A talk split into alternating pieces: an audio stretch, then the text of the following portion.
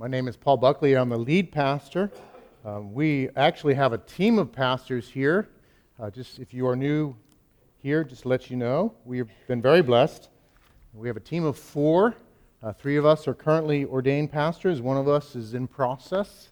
So uh, God has been good to us. And so I don't serve alone here, but as the lead pastor, I, um, in my role, uh, do probably a bulk of the preaching, but we also preach as a team. We proclaim God's word from the pulpit as a team, and we have guests, guys come in as well. Last Sunday we got to hear from Warren Betcher, um, our regional leader. So uh, we're, we're blessed to be before God's word. And, and, and uh, for us as a church, really, we are formed by His word. His word speaks and brings life. And so uh, when we come together to worship, this is part of worship. We worship in song. We work, worship in celebration of sacrament. Uh, we worship in the hearing and responding to God's word. Uh, so we're in a series in Revelation. Uh, just if you are a guest with us, to let you know, we are not a church that's kind of fixated on Revelation, and you're not going to see charts and all these details. Uh, but we are committed to the authority of God's word. And this is a big book in the Bible, and um, I've been uh, avoiding it probably for a little while and just have felt like, well, it's there and it's, it's meant for blessing.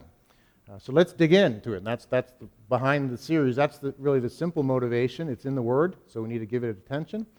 Uh, but also, there's the desire to recapture that blessing. I think that blessing has been lost uh, amidst kind of the peculiar thoughts on Revelation that are out there. And, you know, if I say Revelation, right, you're probably thinking, you know, the the mark of the beast, uh, Mikhail Gorbachev, or you know uh, Putin, or whatever, you know things like that. And really, that's not what the book's about. Uh, the book is about something much more important and much more practical and glorious. Um, tell you up front, I think the book is about learning to put our trust in the Lord amidst sufferings and trials of life. To trust in Him, to know that He's with us and He's going to respond. He will make all things right. That's really what that, the book is about has specific application, of course, to the early church and the church in the very end times as well, but to us in this in between time. Uh, so we're going to look at chapter 8, just verses 1 through 6, I'll read. Uh, we'll, we'll look at it, we'll dig into it, but just some questions to get you thinking in line with what we are going to read. Uh, do you have one thing that you've been praying about for a while? One thing that you've been praying about for a while, whatever that is, that you haven't got an answer. What is that thing? You don't have to say it out loud, but what is that thing? And I imagine, perhaps for all of us, we have something in that category. What is that thing? How do you feel about it when you remember it? What are your thoughts around that? How do you feel about God in regards to that request? And it might just take a moment to kind of pause and think about that a little bit. What do you think about God when you remember that request that you've been asking for a while? What do you think you're supposed to feel and think? What does God's Word teach you, instruct you? To be a Christian is to live in this world that's a broken world, but to live with the, the things of God on your heart, a, a realization that things are broken and they ought to be much better. To be a Christian is to live in this world and to go through suffering and to go through perhaps persecution, depending on, on our context, and to have requests on our hearts before God and, and on our lips before God that aren't necessarily answered right away. The history of the church is a history of God's people asking God and asking God and waiting on God to answer. Sometimes a whole lifetime and more. And often, for much of the history of the church, and even today for much of the church in certain parts of the world, they're asking amidst persecution. They're asking God to work in contexts that are very difficult, where their lives are in danger, their livelihoods are in danger. The early church, uh, which is the background to Revelation and, and beyond the, the very beginning of the early church, they, they waited for quite some time for God to answer. They lived amidst persecution for about 300 years, actually. From the, the time that the, the Holy Spirit came at Pentecost, and really we look at that as the start of the church, the New Testament church, the New Testament people of God. From that time until persecution ended it was about 300 years. So they prayed that God would work and, and relieve the pressure, that God would give them strength to be faithful, um, that, that God that God would vindicate his name and his people for 300 years. That's 10 generations, guys, roughly.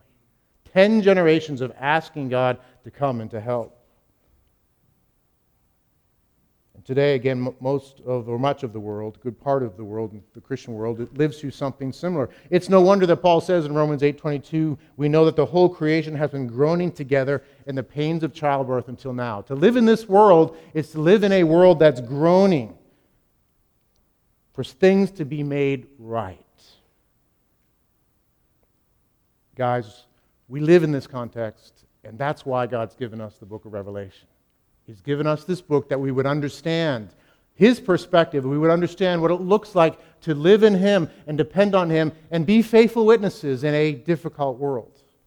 And particularly in the passage today, we're going to learn how prayer functions in that reality. The bottom line, I'll tell you ahead of time, is that we are to pray and not give up because God will answer and make all things right. So let's pray, and then we'll read God's word and go from there. Lord, we thank you for your word. Oh God, how we need this truth. And Lord, I'm sure for all of us today, and for some of us in particular today, we really need this word. We're going through difficulty. We're, we know what it is to suffer. There's prayer requests that are not just little prayer requests, they're big ones that have to do with, with life and eternity and, and deep suffering. And Lord, if not today, for all of us at some point in our lives, we will really need this word. So I pray, Lord, help me to proclaim your word. Help me to serve your precious people. And may you be the one who speaks to us. May we hear from you, be changed by you, receive power and, and fresh perspective and fresh faith today from you. We thank you, Lord, because these things are all in line with your, who you are and your will, so we ask them together. In Christ's name, amen. Read with me chapter 8, verse 1.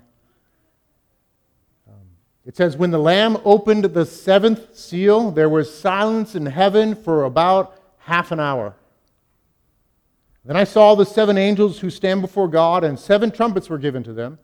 And another angel came and stood at the altar with a golden censer, and he was given much incense to offer with the prayers of all the saints on the golden altar before the throne and the smoke of the incense with the prayers of the saints rose before God from the hand of the angel. Then the angel took the censer and filled it with fire from the altar and threw it on the earth. And there were peals of thunder, rumblings, flashes of lightning, and an earthquake. Now the seven angels who had the seven trumpets prepared to blow them. Just a little background before we dig into the, this actual section. Just if you haven't been with us, we've been going through this book, and uh, we've recently seen there's this scroll. The scroll really represents God's plans for making all things right. Making all things right means He brings judgment on evil and rescue to the faithful. That's what making things right looks like. And so this scroll represents His plan to make all things right. And there's no one worthy to open the scroll until Jesus appears on the scene because he's shed his blood, he's lived as a man, he's conquered, he's overcome, and now he reigns as a perfect man, as the God man. And he is worthy to open the scroll and to unveil God's plans to make all, thing, all things right. And so there are seven wax seals on the side of the scroll. That would have been common in that day.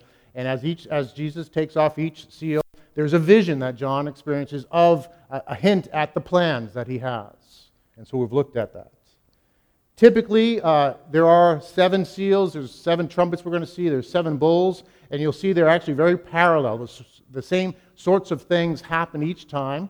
Um, and there'll be four things that have to do with judgment on the earth, and then three things that kind of are mixed have to do with God's people and God's plan. So here we are at the seventh seal in chapter 8. This seal is open. Jesus removes this seventh seal and just to look at the passage, if you could keep the verse up there so people can look at that verse if they don't have it in their hands. Um, verses, uh, I want verses 1 through 4, I think, if you can. Um, and the first point, the prayers of the saints. If you just look at that passage, you'll see that there's a lot there about incense being offered, right? There's, there's incense being offered. This is a picture of the temple in Jerusalem, by the way. The, the temple in Jerusalem is made after the pattern of heaven, so it's, it, there's a connection there. And so there's incense being offered. That was part of what went on at the temple. There was incense regularly offered. What is incense? Uh, incense is, is it's a combination of, of things that are kind of perfumed and so forth. You burn and it smokes and it releases a perfume. So it, it's part of the temple worship. So that's what's going on here. You see that. Um, but you see prayer happening as well, right? So there's the incense offered with the prayers of the saints.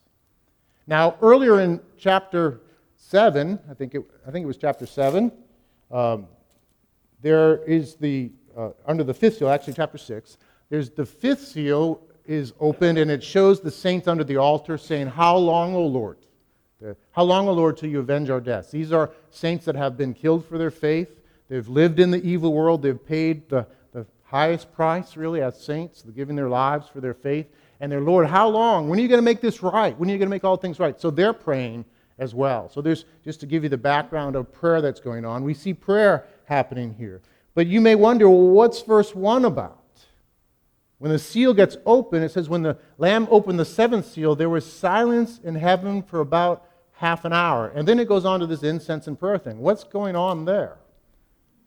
Um, there are actually a lot of ideas about the silence in heaven, all sorts of theories. I won't get into all of them. But I think a, a key thing, a clue to what the silence means, is the fact that the silence goes on for about half an hour. Do you notice that? About a half an hour. Now, when you read Revelation, when you see numbers in Revelation, remember they are symbolic. They're more about representing something than, than counting something.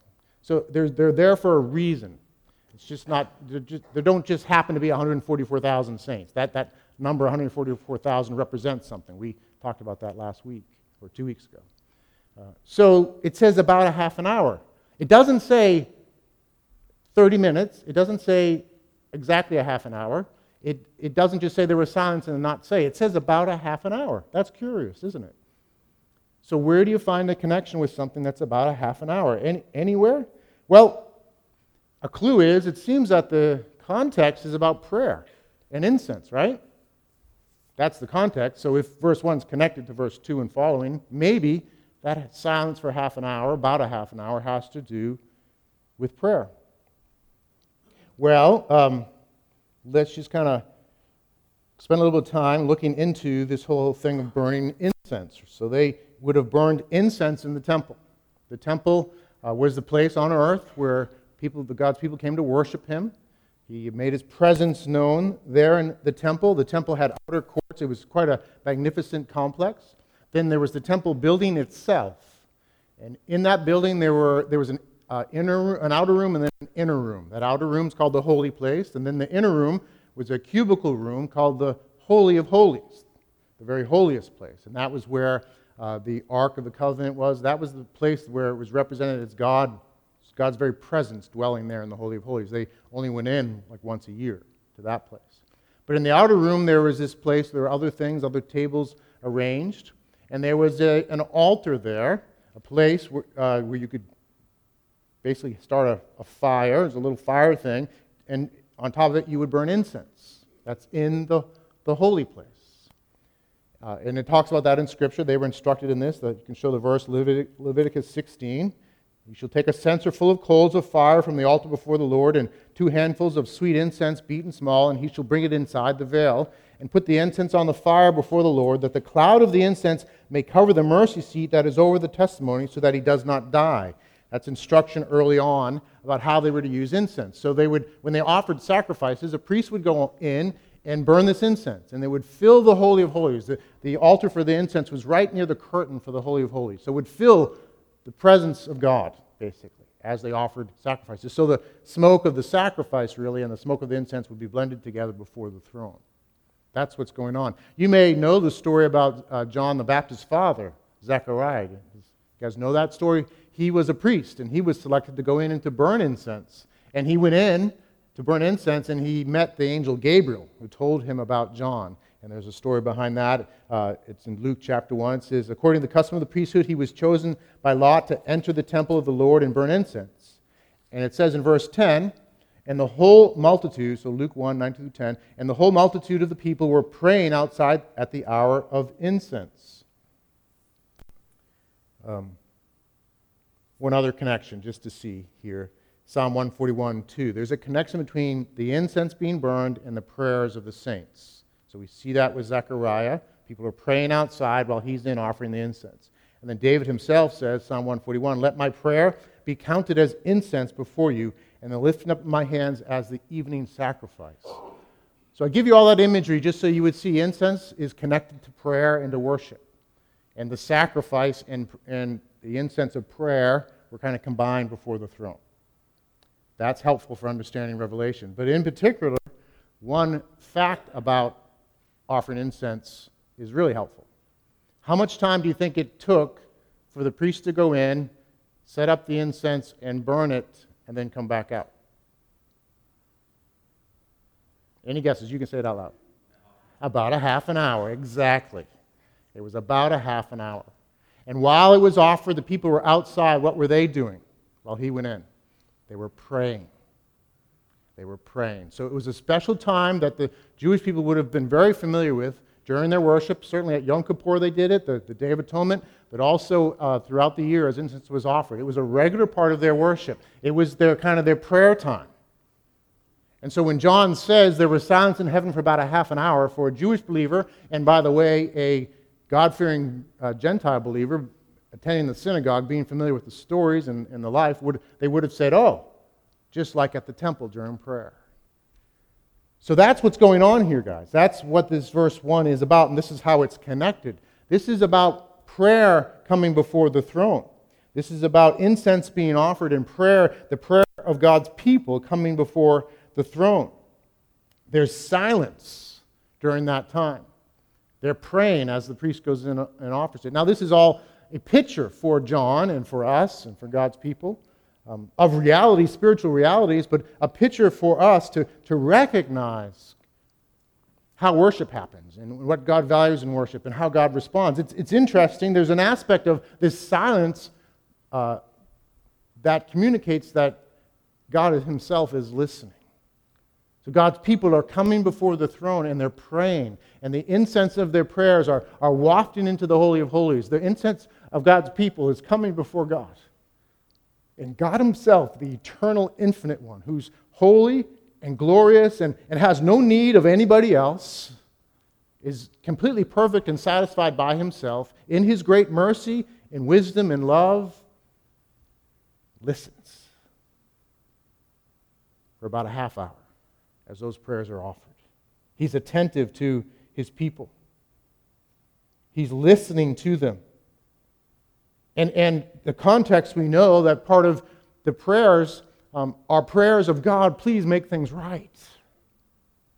Please make things right because this letter is written to a church that's persecuted. We've spent time looking at the seven churches, right? And these churches were living in a world where, where there was difficulty, where there was persecution, where life was hard, where things were difficult. And so they're praying, Lord, make things right. And, and that making things right is, Lord, would you deal with those who hate you and hate us? And Lord, would you bring your kingdom? So they're praying that. They, they lived in this context where, where life was difficult. We've talked about this before, the, the context. Um, the, the early church came out of the Jewish synagogue, mainly. That's where Paul and, and others went to share the good news. Why did they go there? Well, the priority of evangelizing the Jews, um, but also reaching people who were ready to hear. The attendees at the synagogues uh, were Jewish people um, who knew the scriptures and were brought up in that and who were looking for a Messiah, and they were what's called God fearing Gentiles. So there was a large group of people that they were Gentiles, they were not converts to Judaism, but they believed. They believed in God and they respected the scriptures, and they attended the synagogue. They didn't convert all the way, but they attended regularly. And when apostles and others came into these places, they shared the good news, and many Jewish people believed and became believers, and the God fearing Gentiles, in larger proportion, became believers. And that, that's what formed the early church. And they were integrated with the synagogue whenever they could. They did not separate themselves because they saw themselves as fulfilled Jews, really. They had come to understand who the Messiah is. And as God fearing Gentiles, they had recognized, oh, this is what it's all about, and I don't need to come under the Jewish uh, laws and so forth, the Mosaic laws. And so the, the early church came out of the synagogue. But around this time, um, what had happened, what was happening, and, and, I would understand it to be around the time of Nero's persecution, 60 AD. Some would say a little later. But regardless, around this time, what was happening was the Jewish people who were not believers in Yeshua, the Messiah, were saying, You're not Jewish, and you can't attend the synagogue anymore. And that was terrible for them. Because under Roman rule, you had to, every Roman had to worship the Roman gods. You had to worship the emperor. You had to comply with the culture. And if you didn't, you were seen as a traitor. It wasn't just like we would be like, well, you know, we have freedom of conscience to a degree, right? Um, where you're like, well, they believe something different, that's okay. No. In those days, you either worshiped the emperor or you were a traitor, and traitors were put to death. And so everything was built around worshiping the emperor, worshiping the gods. All the, the jobs that you got were tried in, uh, tied into trade guilds. And these guilds had um, had deities that were representative of the trade guild, and you would worship a deity with your guild, with your union, essentially. So, so when you were put out of the synagogue, the synagogue was the one exception the Roman government allowed. If you were Jewish, you were allowed to worship as a Jew in the synagogue. And, and your loyalty to the emperor was shown by paying taxes to the temple, and the temple leaders were instructed to pray for the emperor. So that's kind of how they got around that. So you still were praying for the emperor, but you weren't offering worship to the emperor. So there was an exception, and you, if you were a convert to Jesus as Messiah, as a Jew or God fearing Gentile, you were safe under the old rule. But now, when the, the Jewish establishment, who didn't believe in Yeshua and Jesus, said, You're not Jewish, you were put out of the synagogue, and you were left on your own, you were vulnerable in every way. The majority of the persecution at first came from the Jewish believers, the unbelievers, the Jewish people who didn't believe in Jesus. But then when you were put out, you started to be persecuted by the Roman system as well. That's what's going on with the seven churches. They're living in that reality. It's a struggle, it's difficult. And this book, this revelation, is given to John to them. Now, they are representative churches. This would have been the case for the whole Roman Empire. The early church at, at this point was pretty much contained within the Roman Empire. All that to kind of help us reflect on what is being taught, how chapter 8, verse 1 is to impact that early audience. It's really hard to be a Christian, it's really difficult. And you can feel really alone and really small. And Revelation 8 1 is saying, Your prayers come before God Himself, and He listens your prayers to make all things right are tentatively listened to by God Himself. They are a central and major part of your worship before the throne, your prayers to make all things right. Guys, it's difficult to live in this world. We, we have it easy compared to the early church. We have it easy compared to many. It's difficult to live in this world, and, and we know that difficulty. We, we deal with it all the time. And let me tell you, quite frankly, you cannot get by without prayer. This verse, this section of Revelation, is given for the early church, those seven churches and all the churches really, to have the equipment, to have the mindset, to have the ability to get through a difficult world, to be able to remain faithful. So prayer is so important. Prayer is so important for the church, for us, to know how to get through life. God hears us, and we need to remember that, and we need to pour out our hearts. And God answers our prayers. He does indeed.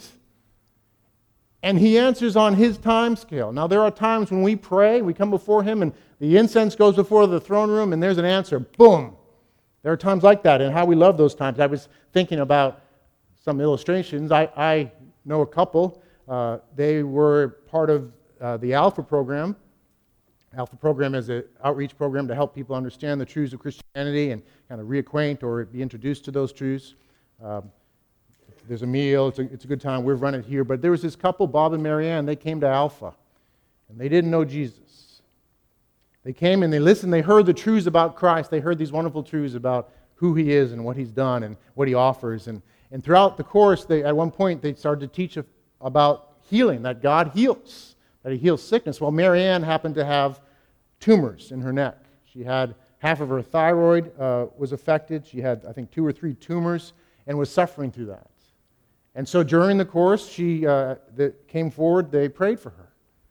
And boom, like that, God healed her. The tumors were gone. She was healed of that, of that cancer and then put her faith in Jesus. Bob and Marianne, they're, they're friends of mine. Real story. Healed like that. Boom.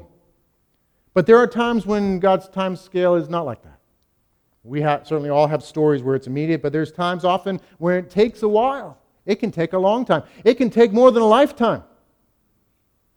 Just think of, of Israel in Egypt. They were in Egypt how many years? About 400, right? And about half of that time they were under oppressive rulers. So 200 years.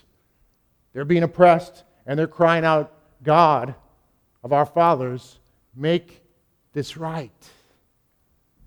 And in time, God does in a powerful way.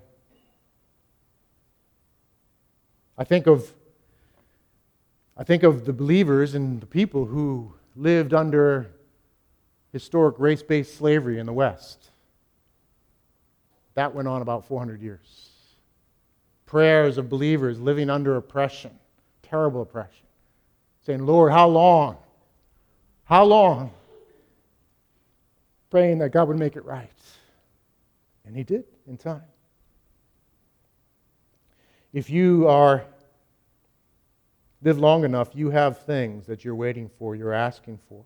I know in our church we have people with chronic sickness, chronic struggles that are not just a day or a month, but years and decades and even a lifetime. We've seen people healed from cancer in an instant. Miraculously, we've seen people healed from cancer through the blessing of medicine, and we've seen people die from cancer. We don't have control over when and how God answers our prayers.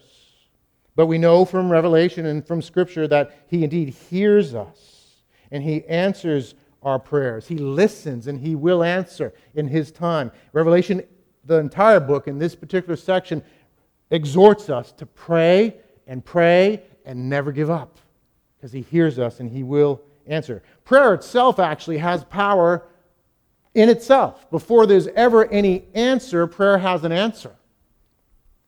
Philippians 4, if you could put that verse up. Apostle Paul teaches us this truth. He says, Do not be anxious about anything, but in everything by prayer and supplication with thanksgiving, let your request be made known to God. And the peace of God, which surpasses all understanding, will guard your hearts and your minds in Christ Jesus. Isn't it interesting? Isn't it great to have this teaching? It's not just about the answer to prayer, that whatever you might be asking for, the thing that you might be requesting, it isn't that the peace comes only when that happens, right? It's only when you get answered that you'll have peace. No, it's when you pray, when you ask. There's an answer right away. There's the blessing of, of peace from God and, and of protection from anxiety and protection from confusion. It's, it's peace. It's not just general peace either. This is not just like, this isn't saying, you know, prayer just has a psychological, physiological effect. Somehow, when we unburden our hearts, we just feel better. That might be true, and that's fine. Nothing wrong with that. But this is saying it's not the peace of physiology or the peace of psychology, it's the peace of God.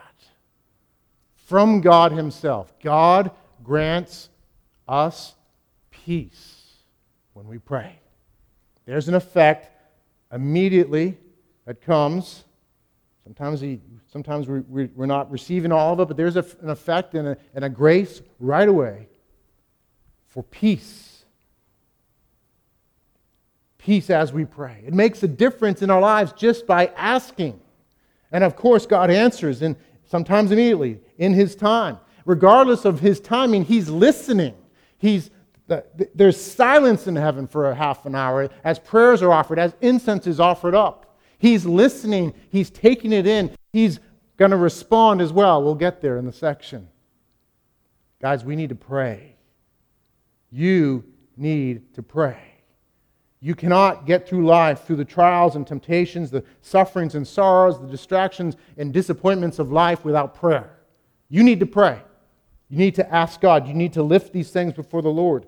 We need to pray. It's a precious and important gift. It's, it's a, I think, probably the most powerful and effective thing we can do.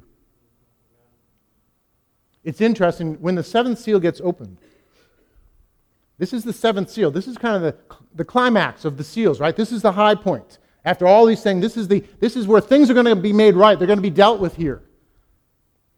And the seventh seal gets opened, and you might expect, you know, it's going to reveal the church at work in the world. The church with just all, it shows the church with grand programs of social justice, dealing with the, the wrongs and injustices and evils of the world, helping the poor, righting wrongs. It, it, the seventh seal gets open, and that's what it reveals. Or it's the church evangelizing, sharing the good news throughout the world, and, and people through programs and proclamation coming to Jesus. All, these are all good things.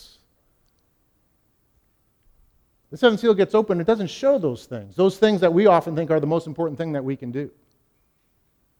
It shows the church at prayer. It shows the church at prayer. There's silence, there's prayer, there's incense being offered up to heaven. The most important and powerful thing we can do is to pray. We need to pray. We need to come before the Lord. We need to pour out our hearts. To, to live this life, we must do these things, and, and, and it is just so important. And we are vulnerable. We need the Lord, we need His answers. And, and I think this is an encouragement, it's a reminder. I think it's a correction to us, too. Because we need to pray.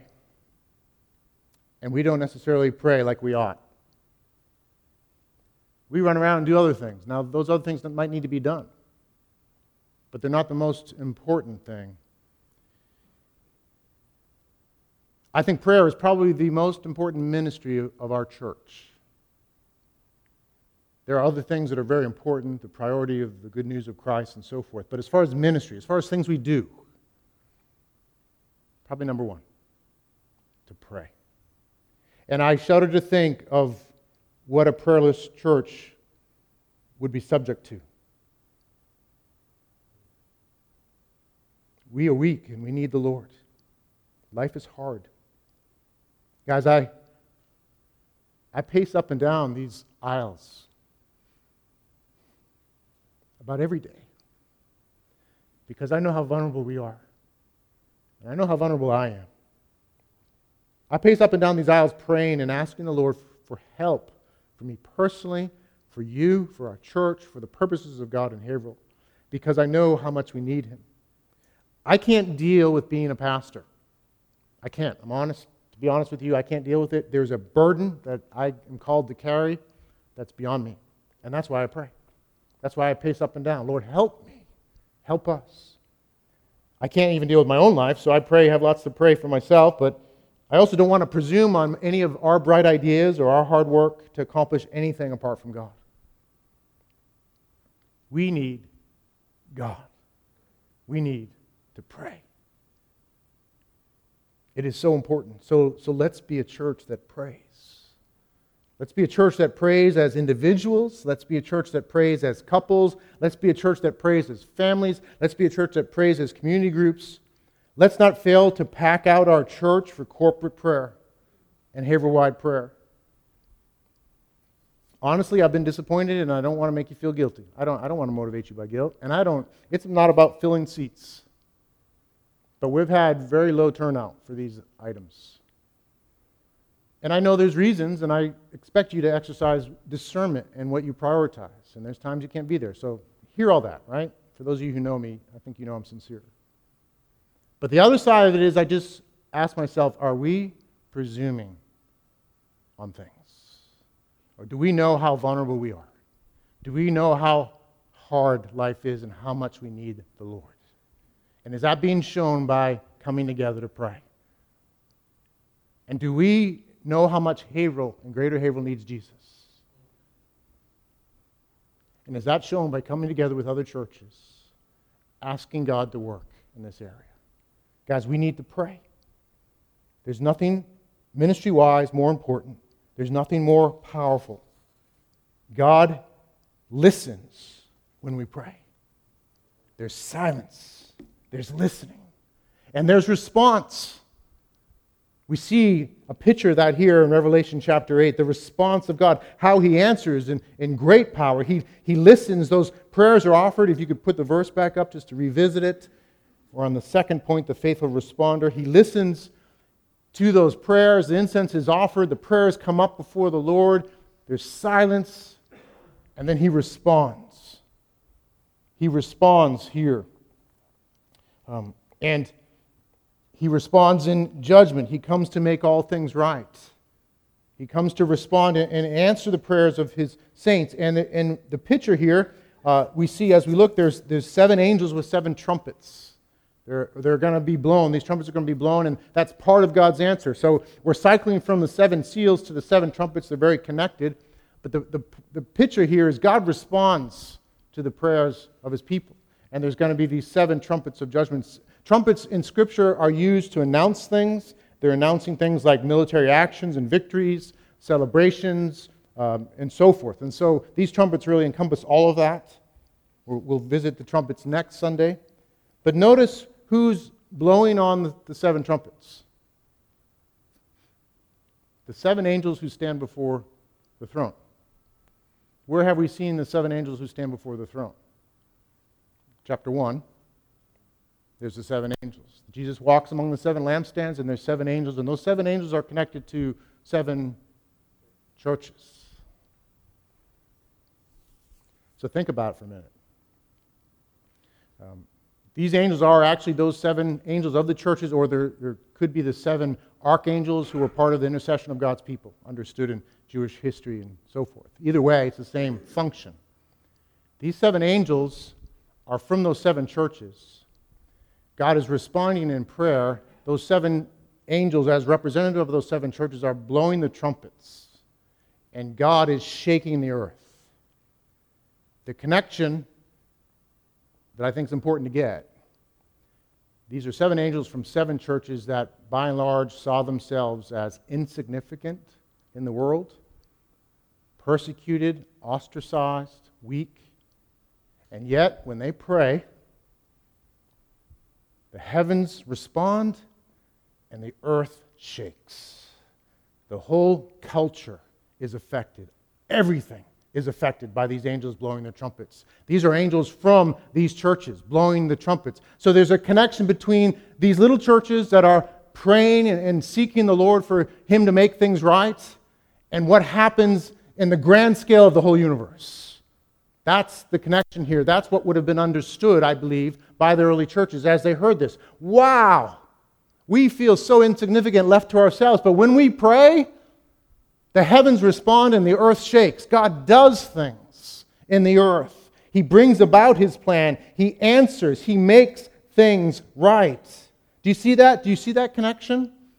I think that's so important to get. I think it's so important to get in prayer, to be encouraged to keep on praying and not giving up because as God responds, things happen in the heavenlies that change the earth for good, permanently. The most powerful entity in Greater Haverhill is the church in Greater Haverhill, the collective church. Our church is part of the church in this area. All faithful churches believe in Christ as the God man, died for sin, risen again. The church is the most powerful entity because even though we might be small and a minority, when we pray, God Himself hears and God acts in ways that can transform our whole culture and our whole land. So, guys, you want to see change happen in Haverhill for good? Do you want to see lives rescued from darkness and destruction? Do you want to see an answer for the opioid epidemic or the crime or the broken families around us? Then do something, do the most powerful thing you can do in regards to this pray and ask God to work. Here in Revelation 8, we have the church praying and asking God to work, and He comes and He brings these final judgments. He comes to bring justice. He comes to bring rescue and salvation. He comes to bring the, the new creation. And we see here in this passage that, that the angel, there's another angel who comes and he grabs some coals from the altar. The altar, there's the, probably just one altar there, but the, there's the incense altar and the altar of sacrifice probably combined here. Grabs coals from that altar with his incense censer and hurls them to the earth. And that represents the judgments, that represents God working in power. There's peals of thunder, rumblings, flashes of lightning, and an earthquake. And this is common in Scripture when it, when it is talking about the powerful presence and judgment of God. So in Sinai in Exodus, we see it. Psalm 18, David prays for deliverance and for God to rout his enemies, and, and he uses this imagery to speak of God coming with lightning and thunder and, and routing the enemies. We see it throughout Revelation, chapter 11, chapter 16, repeated over and over again. As God responds, He brings His, his mighty power, He brings His judgments, He brings His rescue. And it's pictured as thunder and rumblings and lightning and, and earthquake. God answers in great power the prayers of His saints here in Revelation. He will judge all evil. He will rescue those who have run to Jesus for mercy and grace. Side point here. Left to ourselves, we cannot expect salvation, but judgment. Left to ourselves, we are to be rightly judged by a good and holy God. God knows everything about us, He knows every detail of our lives. And I think if we're really honest with our own lives and we look at ourselves, we, we will recognize that, you know what, I have no ability to stand before a holy and good God because I'm not good. Even mixed in with my very best ambitions are always these twisted things. And at times, I'm just purely wanting something bad. And often, the only reason I don't act on those things is because I'm, I'm inhibited by knowing the punishment that's awaiting me if I do it. That's the reality of mankind. That's our reality. We don't like to face it. We don't like to deal with it. We like to create kind of uh, illusions about the goodness of mankind, and it just history does not bear it out. Let me give you a little story of maybe how, or an idea of how that would bear itself out in your own life. Imagine if we could insert a chip into your brain that would record every thought that you have, everything you feel, every intention, all those things you think through. What goes on in your mind when you're behind that slow driver, what goes on in your mind when you're at work and you're that person who's harassed you all the time is harassing you, what goes on in your mind in all the other situations, it would be recorded by the chip, and then next Sunday we're going to just show it right here, all the things this past week that have gone on. Anyone want to be here for, for that? Not me. That's just the reality, right, guys? That, that's what's in us. And so, left to ourselves, God would have to be would have to be good and just to respond and, and to bring right consequences on those sorts of intentions and actions.